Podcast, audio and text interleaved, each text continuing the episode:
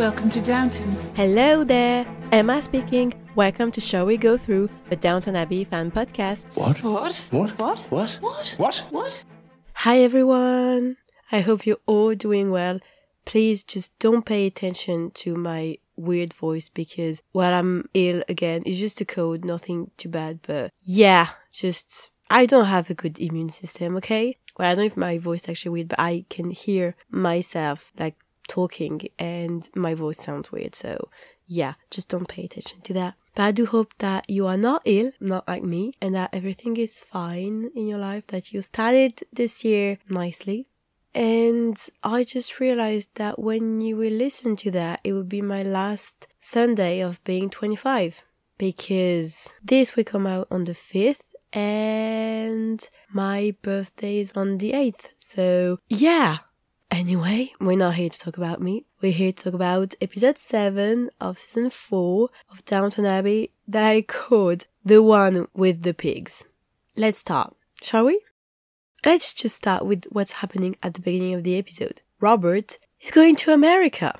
The episode starts with a telegram and then Bates comes into uh, Mrs. Hughes' sitting room and says that Robert is going to America, that he has received a telegram that apparently Cora's brother is in trouble and so he's going to America. Remember, we talked about Harold last episode because Robert received a letter from him and Cora said that she received a letter from her mother. So apparently Harold was in trouble. And now Cora and Robert are in her bedroom and well, she just had her breakfast because she's still in bed and not dressed while he is dressed and he's angry.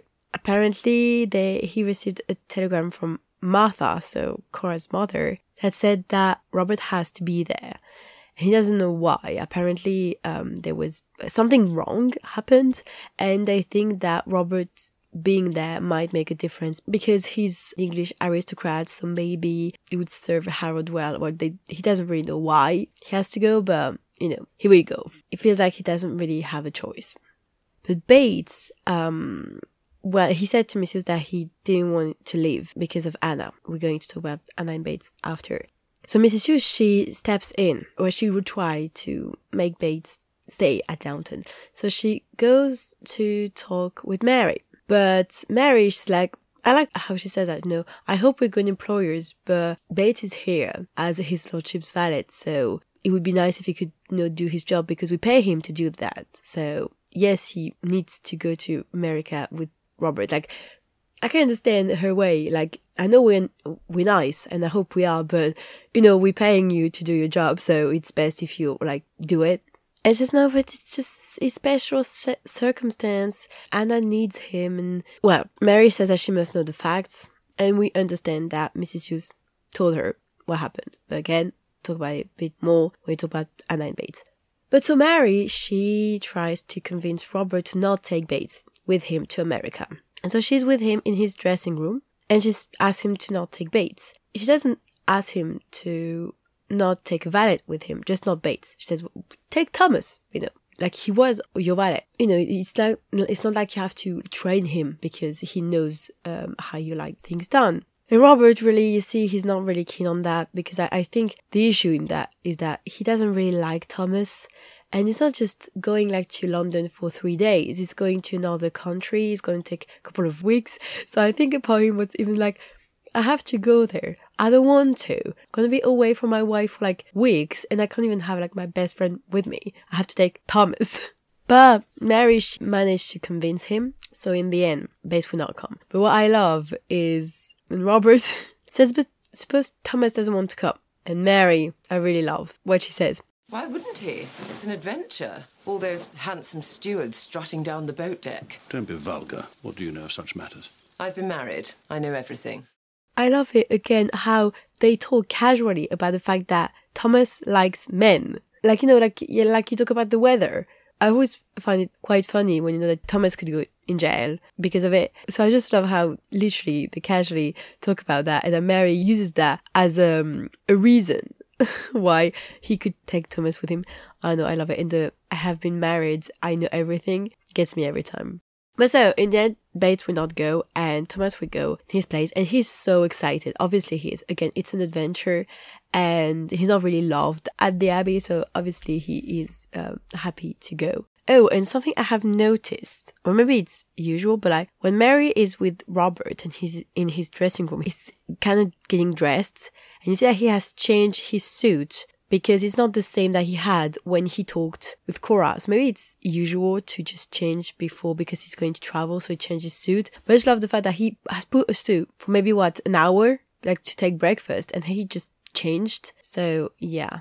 Anyway, and so there's a moment of Robert leaving. And so the moment of the goodbyes. And oh, oh, this scene with Cora is one of my favorite Cobert scene ever. Not the number one, but I think it's closely maybe number two, where I kind of change my mind all the time every time I rewatch like the scenes. But I love this scene.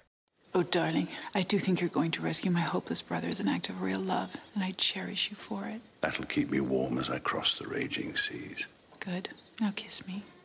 I absolutely love this. And I think the thing that gets me every time is the now kiss me. Like, it's not even a question, just kiss me. I just love it. And that they just, the two of them, you know, before, because everyone's already waiting outside, you know, loading the car and everyone, like the servants and the family. But he's just in with Cora his, like, their own private goodbye. I think it's very sweet. And I don't know when he will come back, actually, you know, because what first you have the voyage, you know, you have to go to America and you have to come back. So it's obviously a couple of days, but he doesn't know when he's going to come back and when he's going to see her again. This is almost sad, okay?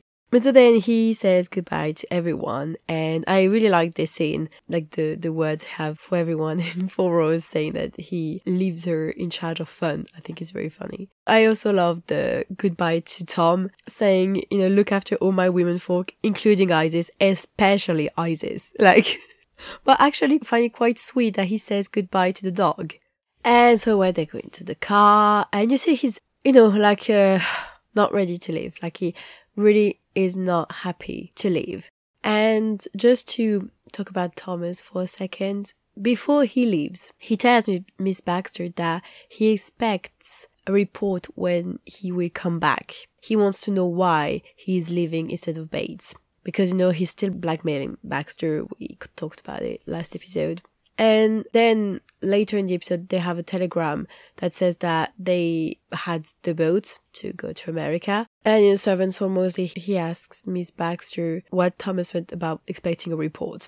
So uh, we're still about this blackmailing thing, and it's still around Bates and Anna, which is quite sad because I think I said it already, but I think Baxter knows what it is the whole thing with Bates and Anna. And obviously, Thomas wants to know because he doesn't like Bates. But I think that if he knew what the matter was, what happened to Anna, he would not act this way. You know, he may be sometimes a bit evil and mean, but I don't believe he would be that cruel. Especially because I do think he quite like Anna. So, yeah. So the whole business is just, well, messy and yeah. Anyway.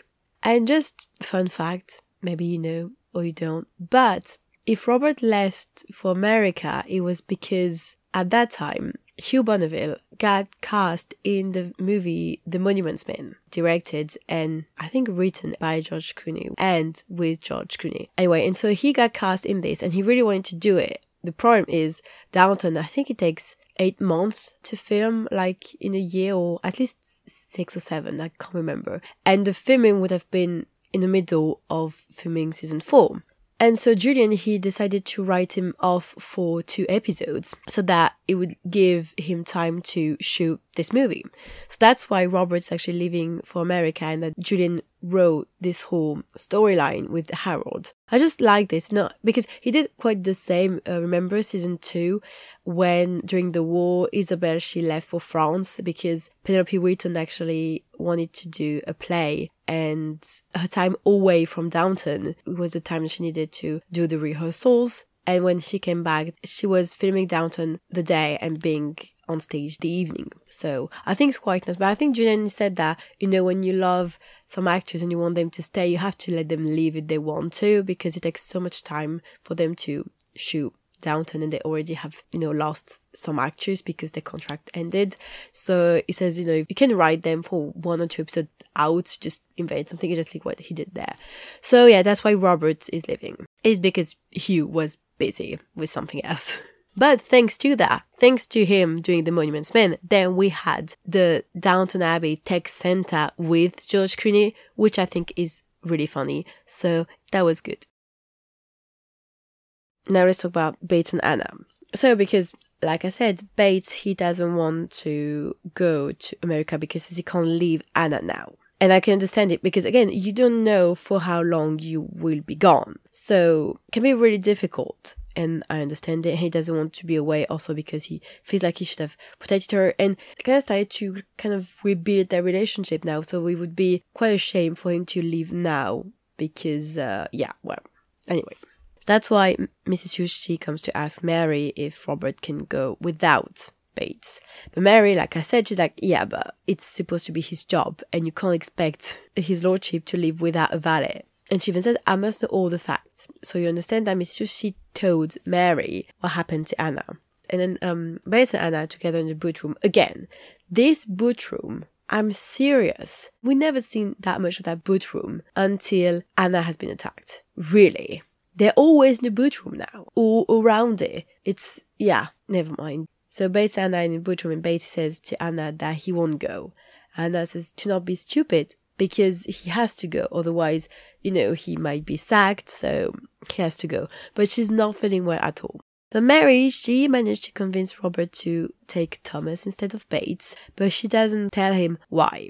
And you see that Bates, uh, at first, is shocked when Robert tells him that he will not go, but he looks at Mary and you see that he understands that she knows. And I think me is grateful. But then he asks Mary what she knows and she says, and Bates he feels very guilty again because he feels that he should have protected Anna. But then Mary tells him, I don't know that she's the one who tells him that. It's not your fault, Bates. It wasn't hers, but it wasn't yours. Which is completely true. And well the thing is they all kind of um he said he keeps saying that it's a bit his fault because you have protected her and anna at the beginning she thought again that it was her fault if it happened. And Mrs. Hughes said that it was, you know, not their fault. And Mary saying it again, uh, I like it. I mean, we know that it's not, it's not their fault, either of them. But just seeing someone else, especially I think someone from upstairs, like Mary saying, saying it again. Yeah, I just, I like it. But like I said, Thomas, he wants to know, he has Baxter because he wants to know why he's going instead of Mr. Bates. And Baxter, she, well, obviously she feels really bad about this whole black blackmail problem because I think it's, it's not just telling tales of what happens, like what Cora said about someone or whatever. It's much more serious, this subject. And like I said, I believe Baxter may have guessed or maybe not exactly uh, in detail what happened, but I think she knows in a way what happened and she feels bad because obviously she doesn't want to say it because, like I said, it's serious. But again, I thought she is really the character that always blames herself. In a way, I feel like Anna and Cora are similar in lots of ways, and this is one like they always blames them themselves when something happened when you know it's not their fault. Like Anna is now he, she even feels a bit sorry, sorry and bad because she has robbed Bates of a chance to go to America. You know, like Bates, he did, it was his own choice to not leave her. So yeah. And um, when Anna is with Mary, uh, she tells her that she is grateful that she persuaded Robert to not live with Bates. And so Mary tells her that Mrs. Hughes told her, you know, what happened. And Anna says she just said that she can't talk about it. That she's glad there's no secrets, but she can't tell her. And said Mary, she is worried and she wants to help. I just love when she says, I want to help you because God knows you have helped me in the past. I mean, yeah, we all remember the corpse of, you know, Mr. Pamuk, among other things, obviously. And I find it sweet. I said it for this whole storyline, but sometimes I'm, I'm quite sad that we didn't see more of the others being worried because they all love Anna and Bates actually now. And I love it. And I love Anna and Mary's relationship. And then, oh my god, ugh, this scene uh, gives me chills every time. They're all in the servants' hall. Well, all except Anna, but they're all in the servants' hall. and Green is back because Gillingham is back, but we're going to talk about Tony later. When he arrives with his face and his voice and his smile, oh, just want to slap him or strangle him or whatever. And Mrs. Hughes, the way she looks at him, like I already said, but Mrs. Hughes, I mean, if looks could kill, he would be dead. And sometimes I wish, you know. And Anna's reaction, she just arrives at the moment at, in the servant's hall to ask Baxter something. And she sees him and she just freezes, like it's just such a shock. And oh my God.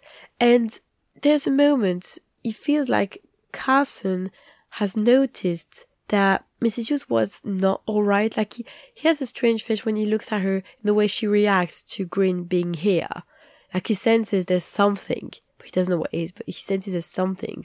But then Green is in the boot room. I mean, seriously, this boot room, yeah, just I said it already, but like it's everywhere. And Mrs.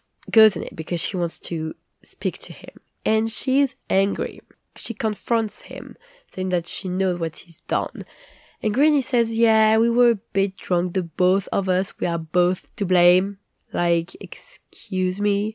And Mrs. just, oh my god, this scene, like, it's so strong. She says, No, you are the only one to blame, like, only you. And at that moment, it feels like Green at first he wants to, you know, lie when he says they're both to blame.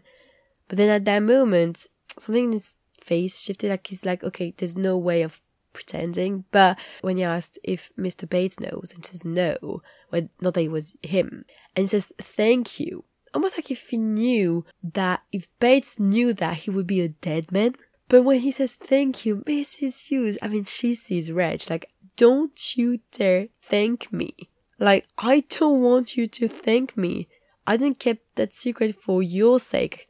Like, she literally kept it for Bates' sake, not him. Like, oh, this thing makes me so angry, but makes me love Mrs. even more. But like, I just want to jump into the screen and beat the hell out of him. I know violence is not, is not a solution, but this guy, I just want to punch him in the face.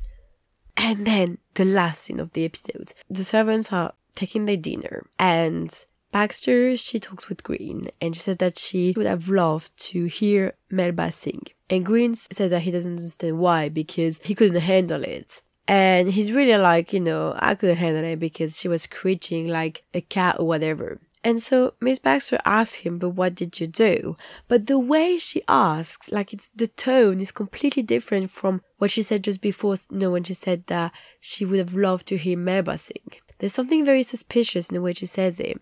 And then Green says that he came down, downstairs, so in the servants' quarters, to enjoy a bit of peace and quiet. And there's something when he says that, and again, the way Baxter said it, you realize he just, he literally just signed his death certificate right now. Because Bates when he looks at him at that moment, he see it, he knows. And I believe he's not stupid. Like, the probability that a man just broke in and attacked Anna was just too small. But at that moment, Green he literally confirmed that he was down when Anna was attacked. So there's only two things. Or the guy like witnessed that Anna was attacked and did nothing, or he's the attacker and again probability he is the asshole so because he's actually is one but it feels like you sense that also that baxter might have understand something. That's why I think the whole situation is weird. it's complicated because Thomas wants to know what happened and she doesn't want to say it because she realizes it's something much more serious than just a marriage gone sour and just want to say it. But I still believe that if Thomas knew the story, he would not act like a dick. You know, he wants to know because he doesn't like Bates, but I think he would be appalled by the whole story because he might be even evil and sometimes even, you know, like he gets on my nerves sometimes, but he's not that evil, you know what I mean? So, yeah. But Bates, the way he looks at Green, you're like, okay, man, you just basically kid yourself right now, you know. Bananas. Now, let's talk about our love square. I promise the love square is almost over, but we still have a bit going on. Well, actually, it's, it's gonna last a bit until the end of the season, but like it's less annoying now than it was at the beginning. Remember Jimmy what happened between Jimmy and Ivy last episode. He took her to um, the pictures. They kissed, but he wanted something more. She got angry. He said that it was not fair because he was really nice to her, so he should have something in return. And she was angry because he was like, uh, who do you think you are? Basically, that's what happened. And when Thomas is uh, packing to go to America, Jimmy, he says that he envies him. And Thomas asks, well, won't you miss Ivy? And Jimmy's like, well, that was a waste of money and effort. So you're like, okay, so you never really liked her, not like the way she liked him. So you're like, Ivy, you're way better without him, definitely. And Carson, he had a letter from Alfred. Um, he said um, he's getting on with this course. Apparently, there's a French chef that said that he's really getting, on well. And just love when Mrs. Patmore says, well, we don't need praise from the French quite yet. I just love Mrs. Patmore. But apparently Alfred says that he might come and visit because apparently his father is ill and so he could just come and to see everyone. And later, Mrs. Hughes and Mrs. Patmore are together in Mrs. Hughes' sitting room, and Carson comes in, and they say to him that they are worried about Alfred coming because, well, you know, because Alfred, that means Ivy versus Daisy again, and so they're worried. So maybe maybe it would be better if he if he would not come. The next day, you see that Jimmy he tries to be nice to Ivy again, but she's very cold with him, and I just love how he tries to minimize what happened, saying that he only asked what a million men would ask. And I really like how she answers him. Like, you see that this whole thing kind of made her grow a bit when she says, and I only answered what a million women would answer. I just love it. The way she says it. And then Carson and Miss they tried to come with a plan that Alfred would not come. He says, well, I just get him at the station, I'll have a drink with him, and then I would get him like a night at the pub and I just tell him that we're all very busy. And Miss she says, you know, you know what? Just tell him there's flu in the house and he must not miss out on his course, so he must not come so he will not catch the flu. And I love when Carson says, You're quite a plotter when you want to be, aren't you? It's a skill all women must learn you have a problem, a trouble, anything, you go to Miss Hughes. Everyone knows that actually, so yeah. Or a secret. Even Cora said it. Mrs. Hughes the one for a secret, so you know, they all know. Like I said, I just hope she will never write her memoirs. And so Carson he's with he's with Alfred, and Alfred is a bit disappointed because he wanted to come to Downton to say hello to everyone. And Carson said that he booked him a room at the pub and then we have a drink together and he would be nice and you know, he wants to keep him away from Downton. But Daisy, she's like, but why Alfred changed his plans? Like he was supposed to come, like what happened? And then it's Daisy versus Ivy again because Ivy's like, oh, it's such a shame, you know, that he was not here. And Daisy's like, what is it to you? You didn't even like him. Like, you know, they start bickering and I just love when Mrs. Hughes and Miss Patmore together, like, well, we know one thing, we were right to put him off, because if he had come, I mean, it would have been worse. But in the end, Alfred, he does come. You know, he said, well, I think Mr. Carson was being over careful. But I just love when he's here. And Mrs. Hughes and Mrs. Patmore like, oh my god. I said, but no, we, we thought we, we had the flu, but, you know, uh, looks can be deceptive. Oh my god, the two of them are just hilarious. And when Carson, he comes like, Alfred, what are you doing here? And Ivy, she says to Alfred that she missed him. And he's so happy to hear that. He's like, well, I don't think I can leave now. And you're like, oh my god. And Mrs. Patmore, she tries to save it. Too. Yeah, but you have to, it's a shame, you have to go. And uh, yeah. But then after that, Carson, Mrs. Patmore and Mrs. Hughes, I mean, the, like I said, they're hilarious. So Carson's like, okay, so I have a bill at the pub and a room for nothing because he came anyway. And Mr. Rory, you can't grudge him that. You know, it's not his fault. You know, he was a nice employee. You can pay him like a, a drink at the pub and a, a room. But Mrs. Patmore, I love what she says. Then I do grudge him the tears and the heartbreak that'll flavour my puddings for weeks to come. I just love them. Like, because in the end, uh, when they're in the servants' hall again, Cass and Mrs. Hughes, they talk and say, oh my god, like he, you see that Ivy and Daisy where it's still a fight, you know? And when Carson is like, well, to be young is to have your heart broken everywhere, even in the kitchen of Downton. And I just love it how they try to protect, like, the kids. It was like Mrs. Hughes, Mrs. Patmore, and Carson are like the parents of downstairs. And I really love it. I think they're really funny and they're sweet. I promise it's almost the end for this love square. Like technically, it's not even a love square now, it's more love triangle because Jimmy's out of the picture. But a love triangle will be the end next episode. So yeah. Now let's talk about Edith. Remember uh, last episode, Edith, she received the news that she was pregnant. Obviously, complicated situation. If you then add the fact that the father of the baby is missing and they have no idea where he is. Yeah, the whole situation is really complicated and I do feel very sorry for her. Edith, she's with Cora and she tells her that she wants to go to London. When they talk a bit about Michael Gregson and what happened and what they know, and even Cora's like, but that doesn't make any sense. You know, like, if he was dead or rested, I mean, they should have known what happened because it's been so long that, that he's gone. They should know something. But she she senses that Edith is worried. She's like, yeah, of course you can go to London. Like, do you good to like I don't know, do something else. Like, try to cheer yourself up. Like, I don't know. And then I absolutely love this little conversation between Edith and Cora because I think this will determine the way Edith will act after. I will explain. Edith, she asks her mother, You don't think I'm bad, do you? You can be a bit sharp tongued every now and then, but bad, no. Sometimes I have bad feelings. We all have bad feelings. It's acting on them that makes you bad. Absolutely love this scene. And yeah, I will talk about it at the end of the Edith storyline. But then Edith, she is in London with Rosamund and Rose, but we're going to talk about Rose after. And you see that Rosamund, she is worried for Edith. She even says, Well, you seem so preoccupée lately. She wants to know what is happening. Apparently, Edith, she says that she's going to be away for the night, but she doesn't want her to say anything to her mother. So obviously, Rosamund is like, oh, well, obviously it's quite complicated because you are going to do something or go somewhere and you don't want me to say that to your parents. So what is it? And then Edith, she uses something that Rosamund said to her. says, well, you said it yourself. I am a grown woman and you're not a spy.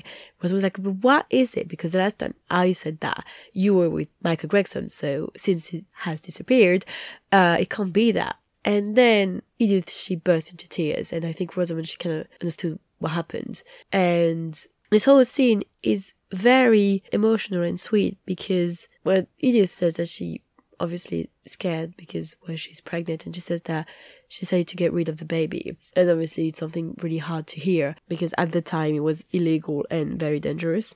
And at first was almost like i'm sure there's something else you can do. And he's like what? Having the baby? Like you know she would be a pariah of the society. But i like what rosamund says i will support your decision. And cora and robert will. So she's convinced that her parents would support her, which I quite like because she could easily have said, you know, because she confided in her and said, yeah, you're right, just let's just not talk about it to your parents. She literally says that she should tell her parents and that she think they will understand. But Edith, she doesn't want to because like she said, she, like she planned on getting rid of the baby. But I love when Rosamund said that she refused to be shocked by the situation. So have you really thought this through? And it breaks my heart when Edith says, I am killing the wanted child of a man I'm in love with, and you ask me if I've thought about it. This is absolutely heartbreaking. Like, she has no luck in life, literally. I mean, yeah. And the fact is, all of this could be a really happy event if the guy was still here, but the guy is missing, probably dead, and when they're not married, it's the whole thing. This is all so sad with everything that, that is happening to Edith, I just can't understand how people can hate her because I know, I think, I do think that there are more people that love Mary and that are Mary apologists than there are people that are Edith apologists. But look at her life, seriously. Everything that's happening to her. Like, poor Edith. Anyway, um, and she says to Rosamund that she has found some place where they, you know, get rid of babies. And Rosamund says she would go with her. And I absolutely love that, that she says, if you have made up your mind that I am coming with you. So, but imagine if it goes wrong, what would I tell your parents? The fact that she, in the end, is, you know, she says, I'm going with you, I think is really a strong position. And I love it because she really wants to be here for her. I think this is a strong statement. And then they are together in this place to get rid of the baby. And again, I just love how Rosamund, then when she, she says to Edith, don't put words into my mouth, like, I don't know what I think right now. I just wish everything was over. I Just, or I even wish nothing of that happened, you know?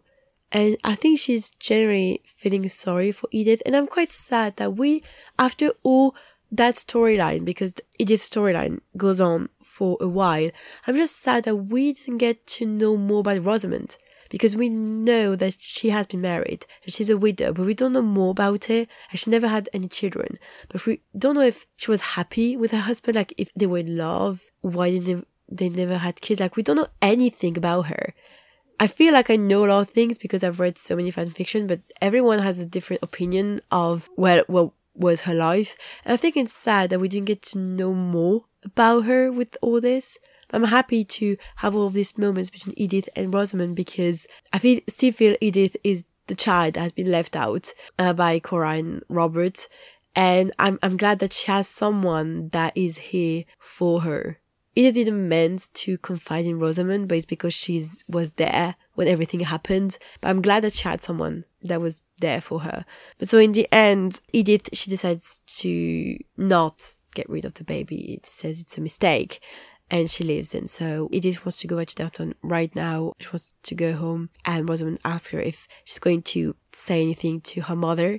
And Edith is like, well, I suppose I must, you know, at some point because when I'm pregnant, then at some point people will notice that I am. So maybe it's best if I tell her. Um, so then she comes home and when she's home, you see that she's not really there.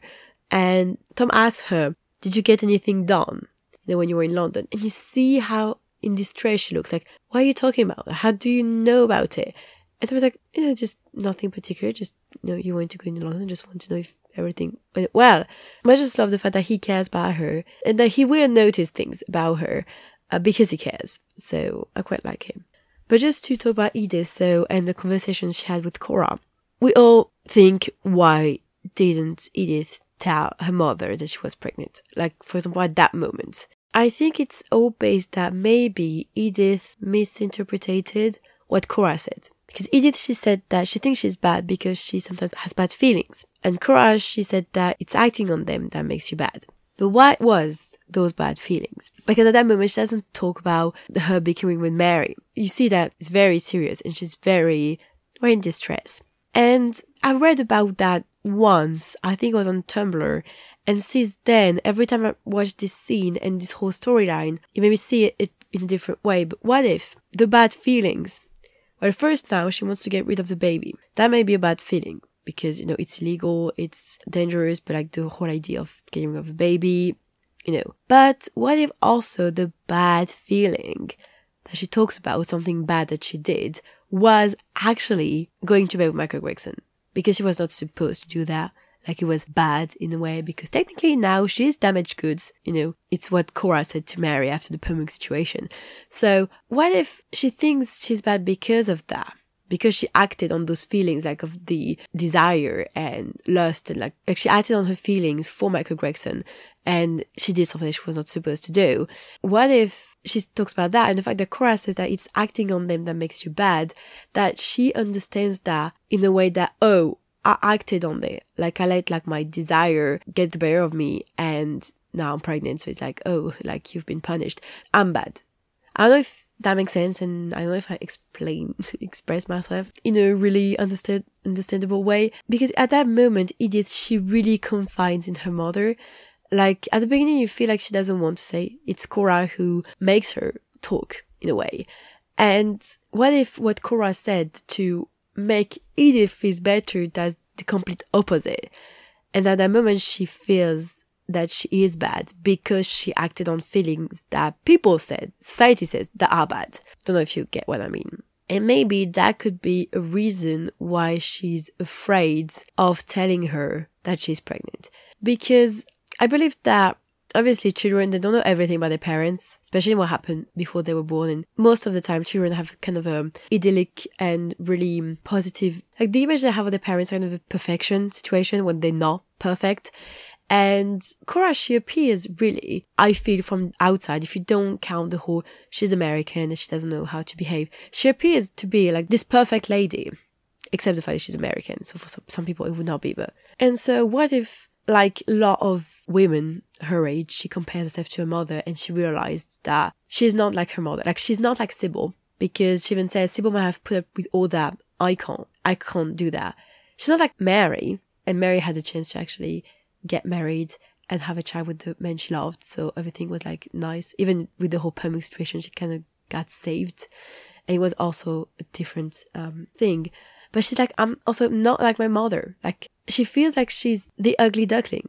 Because in a way, when you see the three sisters, technically it was Sybil who stood out because of the way she acts. But technically, really, Edith is actually the one who kind of stands out because she doesn't know where to stand because Sybil, she was different and she went a different way of life, but she knew what she wanted. And it feels like Edith, she doesn't know.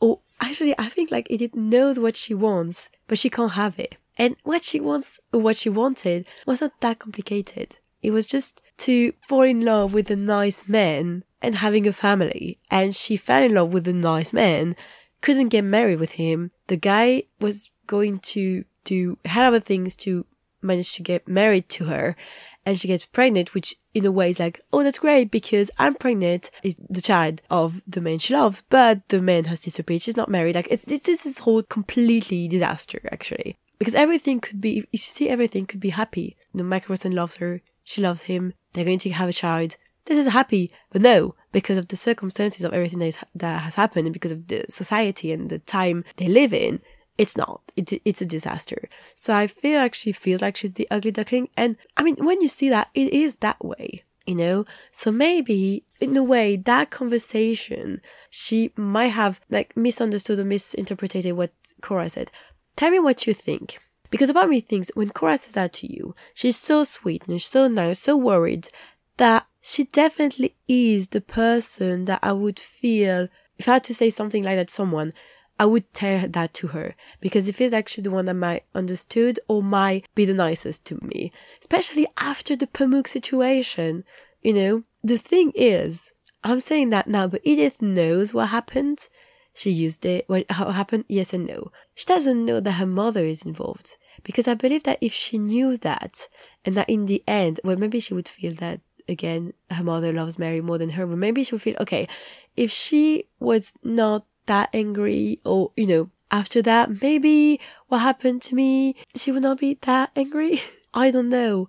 But I do feel so bad for her and I can understand that she's completely lost because I feel like I would be, you know, definitely. So yeah, tell me what you think and I hope I was understandable because even I have so many things in my mind, and I'm going to talk about a lot about Edith again and again because it's not the end for Edith and the whole storyline, and um, and so yeah.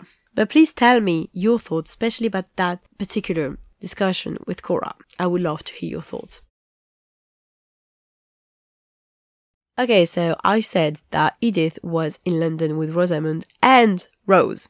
So, Rose, remember last episode, she organized Robert's surprise and she invited Jack Ross's band to come and perform at Downton.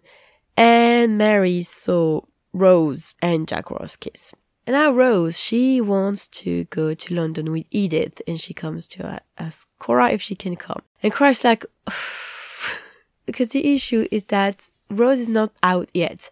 So she, technically she cannot just go around London alone, like, you know, the way she pleases because she's not out yet. She even says in a few months you will be presented, everything will be possible, but now, but Rose like, yeah, but you know, apparently she should like she's old enough to have been presented but she's not yet. She's like please and you know edith she feels so bad. Maybe i could cheer her up. And cousin robert uh, has left me in charge of fun. I just love how she uses that that makes cora laugh and she's like okay you can go. And when they're in london and she's with edith and rosamund she says that she has some errands to make like um shopping seeing friends errands I mean, we all know we're not stupid. Like, it can't be that innocent because it's Rose. So it can be just innocent errands. You know, in Rosamund, obviously, she says, You be here for dinner. And I'm like, Oh, I'm sure I will. It's like, what does this mean? I'm sure I will. Like, you will be here for dinner or you don't. No, I'm sure I will be. Like, anyway, I just love it. And then when we know what the errand is, she is with Jack Ross on a boat. And let's just pause for a second to talk about that because I already said the whole thing about Rose falling for a man called Jack. But now Julian he decided let's just put them on a boat, like on a boat. Jack and Rose on a boat. I really wish I could yeah know what happened in Julian's mind when he decided to write that, saying, "Oh, such a great idea. Let's put Rose and Jack on boat." When we know how that story ended, I really like this and I think it's very beautiful, but it makes me laugh every time. You cannot tell me that all of this is not on purpose. I know Jack is a very common name and Rose kind of is too, but like, please, Jack, Rose, boat. I'm sorry, but I, yeah.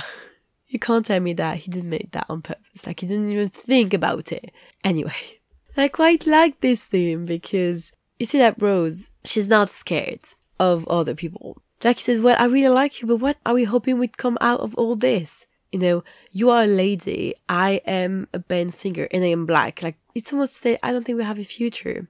And Rose's like, Yeah, but I like you, you like me, so let's just enjoy it, you know, what we have. Like, just be in the moment, like she says. And then she says it, you're gonna have it twice in this episode, but I have to put it there. She says, You know what the French say? Vive la différence! Okay, so this is my outro, and I was so happy and excited to finally arrive at that moment. I just love every time she says that. It makes me laugh. I just, yeah. And then they kiss. She even asked him to kiss her in public. First, kissing in public is like not very common, especially if you're like not married. Well, even if you are married, it's not very common. So if you're not married, and let's remember that she is a lady and he is black. So yeah, but they do kiss anyway. So, but obviously Rose she comes back very late, so she was not here for dinner, and she says that there's still light in Edith's room, and so Rose she said that she has she had a marvelous day, and she asked if Rosamund was furious that she wasn't here for dinner. Instead that Edith she's a bit fed up, like can't you just fit in for once? And I think the way Edith says that kind of um, mirrors what um her reaction last episode when Rose brought Jack Ross to Downton. I think that's all about it. Like it's around the same thing. Like like when she said, um, "I have bad feelings." So can you not fit in for once? Because it feels like Edith. She always tried to fit in, but she never managed to do it. And every time she did something that was not proper or something that was out of the rules, it just came back and slapped her in the face. And Rose, she never had that in a way, you know? Maybe that's why she reacts the way she reacts. Because it feels like everything is against her and ev- everything and everyone is against her. Um, I don't know. But then when Edith wants to, to go back to Downton, Rose, she's furious because no, I had plans. And Edith, she's like, well, unarrange them. I don't care if you had plans. We're coming home.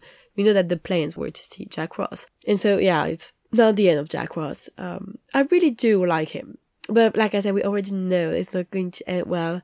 And plus, it's Jack and Rose, so you know we know how that ended. Bananas.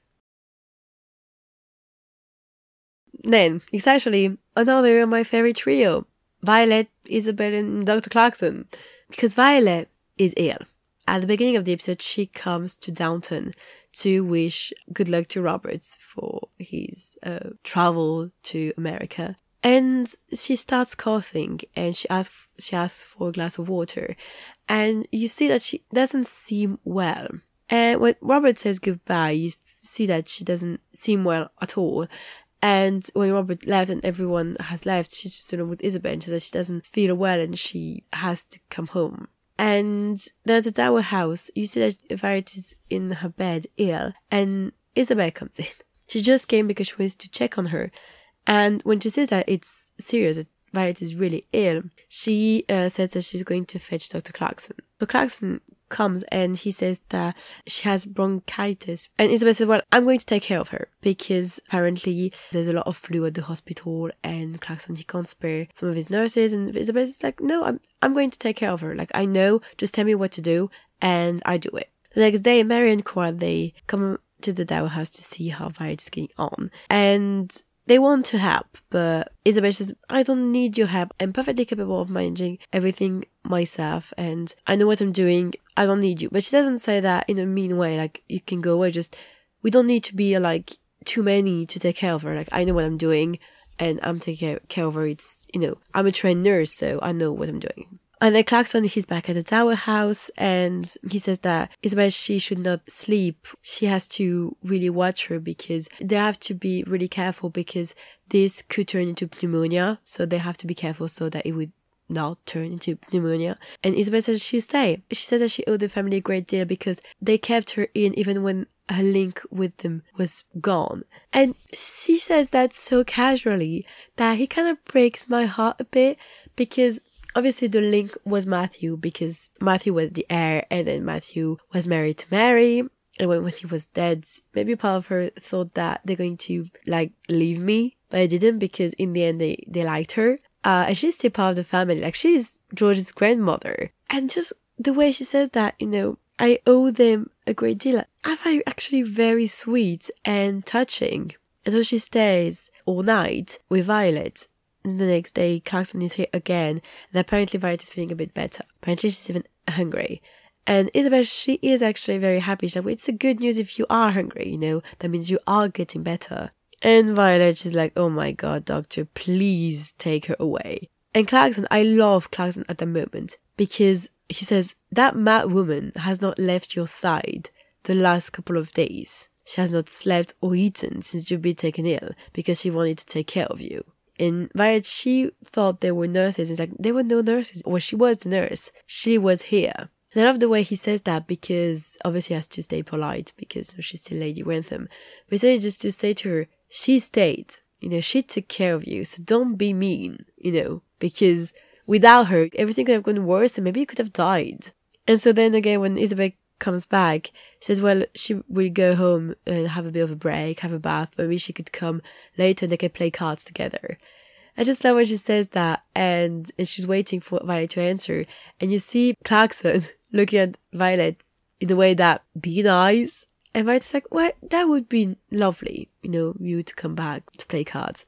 And I just love when Clarkson um, then says, You'll be rewarded in heaven. The sooner the better. I really like Dr. Clarkson. I really like him. Uh, I know, you know, he sometimes he made bad decision, but I really like him with Isobel and uh, Violet because he knows he's not their equal, like he's not the equal of Violet. But I do love their relationship though. And then Violet and Isobel are playing cards until really late in the night. And I just like it because it really feels like they're having fun. Like, you know, they're tired and, you know, Violet was ill, but they're actually having fun. And I absolutely adore Violet says, Oh, goody goody. I know we all love that moment. I just find it really sweet and I love their relationship, Violet and Isobel. I just love it. They're just so cute. Like, yeah, I just love it. Then let's talk a bit about Tom. Tom who's still lost, who doesn't know where he belongs, doesn't know what to do, like poor Tom as well. Tom, he's driving Isobel home. And she asks him about his politics. He's like, well, I don't know what happened to my politics, you know? Because a part of me like, I don't even know who I really am anymore. And she invites him to hear uh, Mr. Ward talk in Ripon. At first, he doesn't want to. He's like, well, you know, you could just come and hear what he has to say. She, oh, she doesn't want him to abandon his politics and his beliefs. And then he actually accepts. But then Violet has been taken ill, so she can't go. And so Tom, he's in the library with Cora and Mary, and Cora tells him that Isobel can come because Violet is ill. And so Tom is like, well, I don't think I would go now. And Mary's like, but why? It's why just, you know, political talk, like, uh, you know. And Mary's like, but why can't you go? It's not because we are not political that you can't be, you know, and I just like that as well. That Mary's like, it's not because it's not what we do, you can't do it, you know, like you can still have your own beliefs and stuff, so go. And I love when Tom says, so you won't come with me then?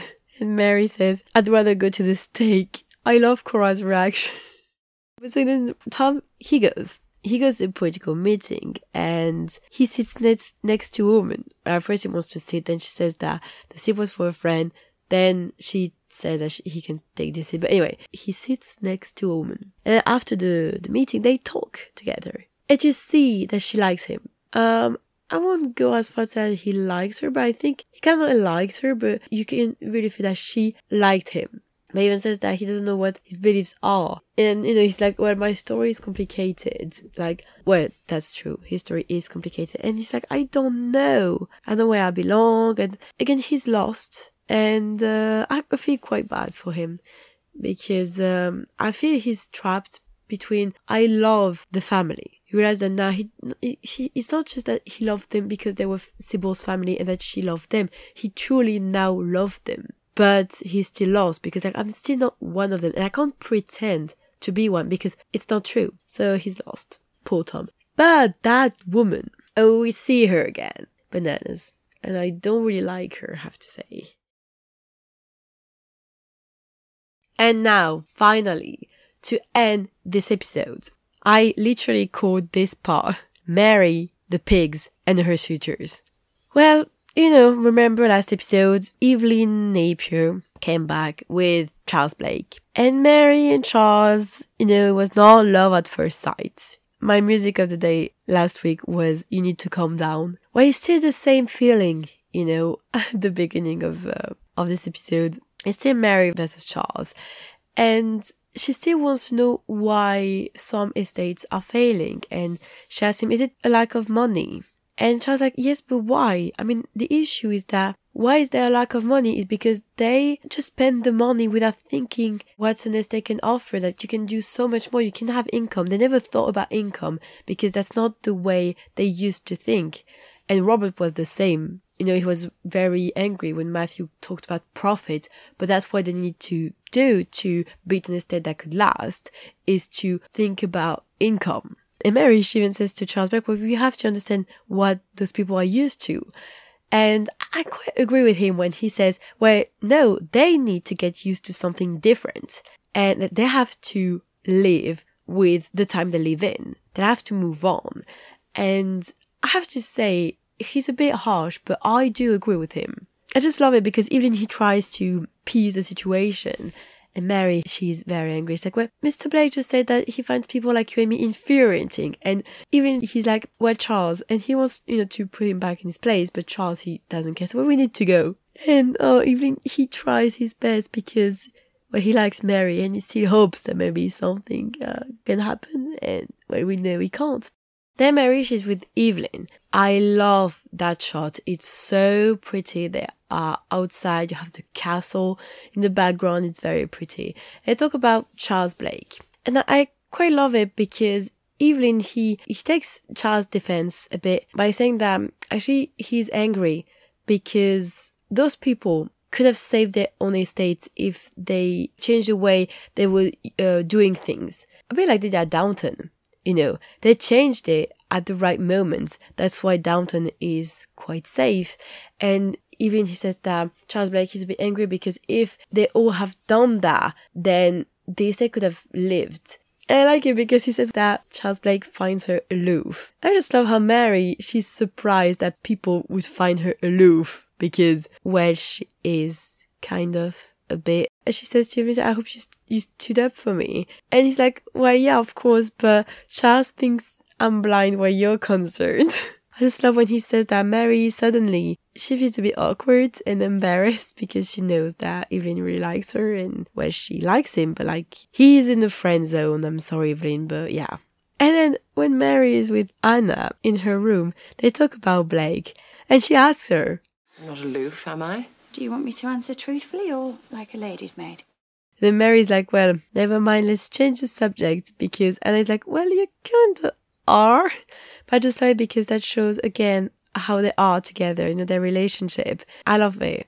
And every time I see Mary being so sweet with Anna, I just can't understand that she can be that sweet person and be that evil with Edith. Yeah, that is the thing that I have against Mary is the way she has with Edith. I think you kind of got it now after four seasons, but yeah. Then Tom, actually, when Mary is in the library with Cora, and then you know they talk about him going to the political meeting. Tommy says that the pigs have arrived, and Mary is a bit sad because she was not there to see them when they arrived. Uh, and Tommy said, "We can go tomorrow." And so that evening in the drawing room, Charles Blake is here with Mary and Cora, but Tommy's not here because he is at the political meeting, and Evelyn Napier is not here either because he is dining with friends of his parents. There's just the three of them. And Charles Blake is like, well, don't be afraid. And I actually quite like when Mary says, But we are afraid. How can two brainless dullards like us ever hope to entertain Mr. Blake? Cora's reaction is like, oh, okay, let's calm down. I just love it how Mary says that. I don't know, it makes me laugh. And Chad says that he would, would really like to see the pigs. He says, why can't we go after dinner? And he asks Cora if she wants to go. She said, no, you to go.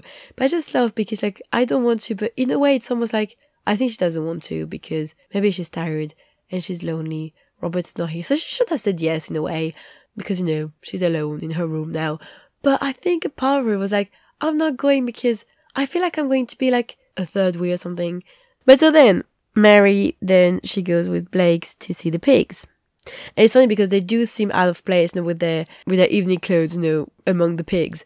And apparently, uh, there's an issue. Like a pig is almost dead. Like they're dehydrated. They don't have water because uh, the water trough is empty.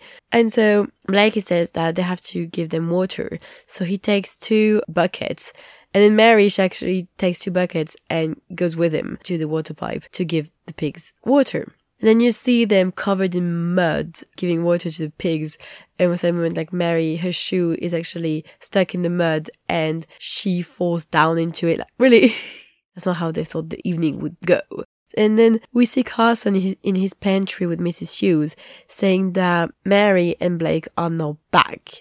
And when Mrs. Hughes is like, I wonder what's taking the time. Because like nothing. But it's always like nothing like that. Like obviously you're like, I wonder what's taking them the time. Was they were supposed to see the pigs? What happened? And then um they're still near the water pipe and apparently, you know, they think now that the pigs are safe. And Blake says, Well, I, I will watch them for an hour and give them water again. You can go. It's like, No, I won't. They're my pigs. I just love when she says that, hey, hey, I'm going to save them too. They're my pigs. I'm going to check that they're all right. But I just love when the joke says, what do I look like? Literally with my evening dress and covered in mud. But he was a gentleman because he gave her his jacket because it was dry. So he's a gentleman. But then they start throwing mud at each other. But you see something happened, like something shifted. And I think it's very funny. But so, it's time for my French word of the day. And since it's the one with the pigs, I thought it was fitting to give you the word pig. pig in French is cochon. It's written C O C H O N.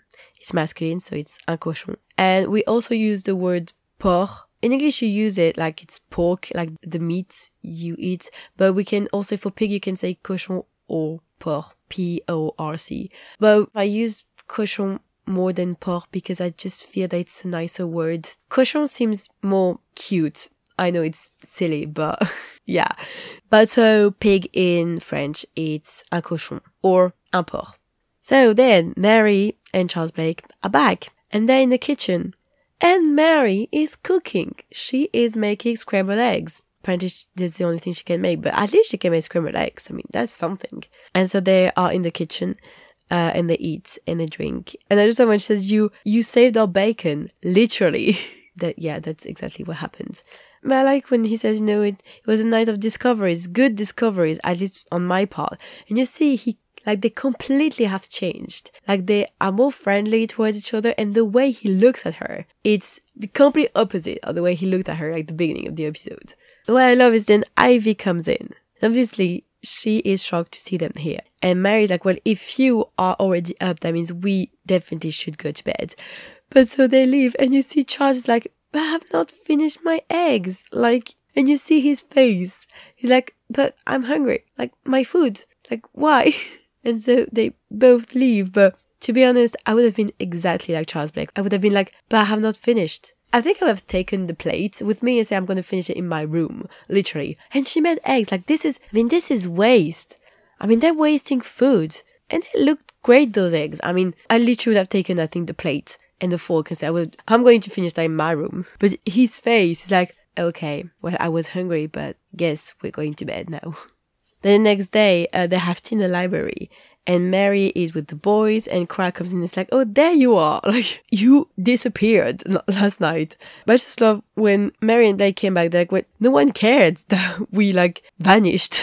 and Cora comes in and says that Tony Gillingham is coming. And Mary's like, oh, okay, why?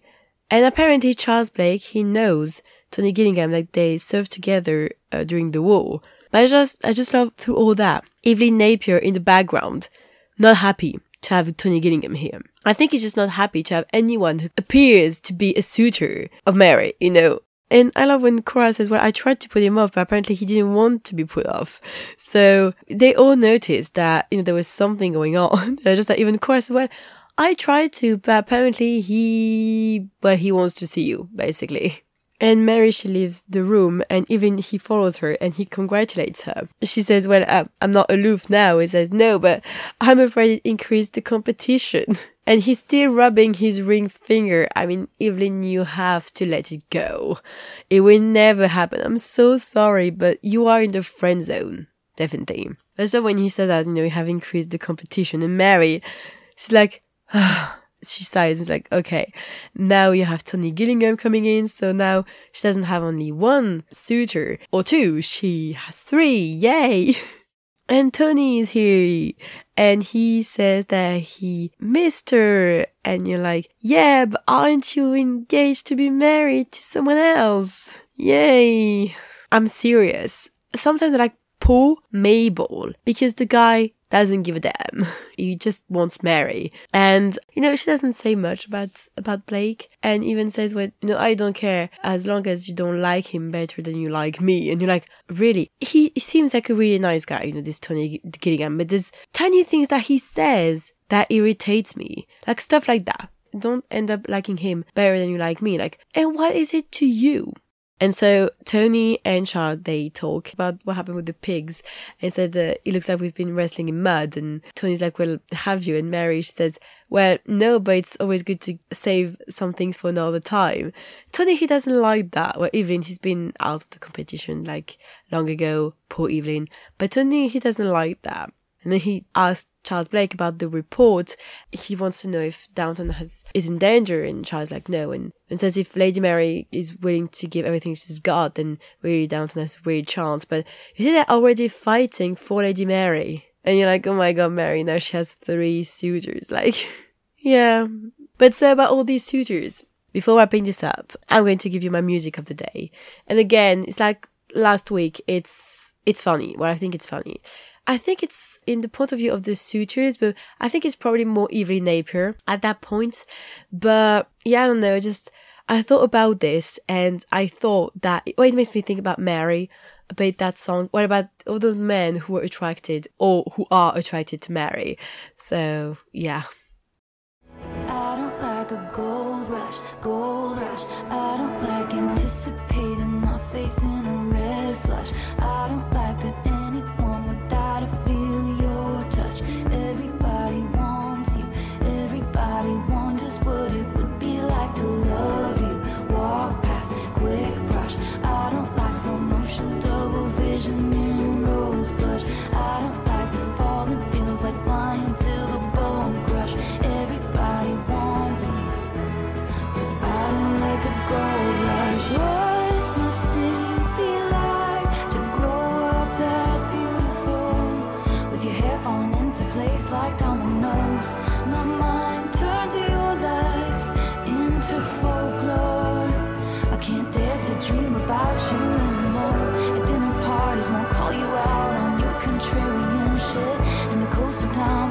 will never see. Love as pure as it, cause it fades into the gray. My deity, cause it will never be.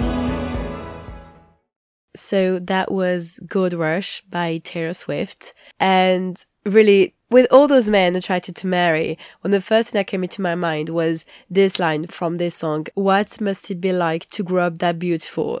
like anyone would die to feel her touch and stuff like that. And enough about Evelyn, like poor Evelyn, like the last time he came to Downton, he brought a friend and where that friend had more chances with Mary, it didn't end well. But you know, in that time, he is bringing someone else, and that someone else again has more chances than he has. And and at that time, actually, with Pamuk Matthew here, and now there's Tony Gillingham, so there's he doesn't have a chance, and I'm I really think it's sad because um, I like him. I don't think they would have been well suited, Evelyn and Mary, but I do love Evelyn, and I wish that he would meet someone one day that would make him happy. But yeah, so yeah, not the end for all the suitors, you know, because now there are three of them. So yeah, not the end. But it's the end of this episode. Um, I hope you enjoyed it. I hope it was not too because I, I'm hearing myself talk and I'm like, my voice sounds well in my ears. Absolutely awful, and I hope it wasn't too awful to listen. Please talk to me, especially the Edith uh, situation, because the rest, I mean, I'm okay, but like Edith, I really want to talk about her with someone because, yeah, like I said, I feel there was too many, there are too many people hating on her, and I feel sorry for her. So if you want to chat about Edith with me, feel free to do it. And um, yeah, I will see you next week to talk about episode 8 of season 4 of Downton Abbey. I'm so excited because I adore this episode. I absolutely love this episode. And in this episode, there is my favorite Cobert scene. Like, I love it. Yeah, I'm just way too excited. Until then, stay safe, take care of yourself, and for the second time in this episode, don't forget Vive la différence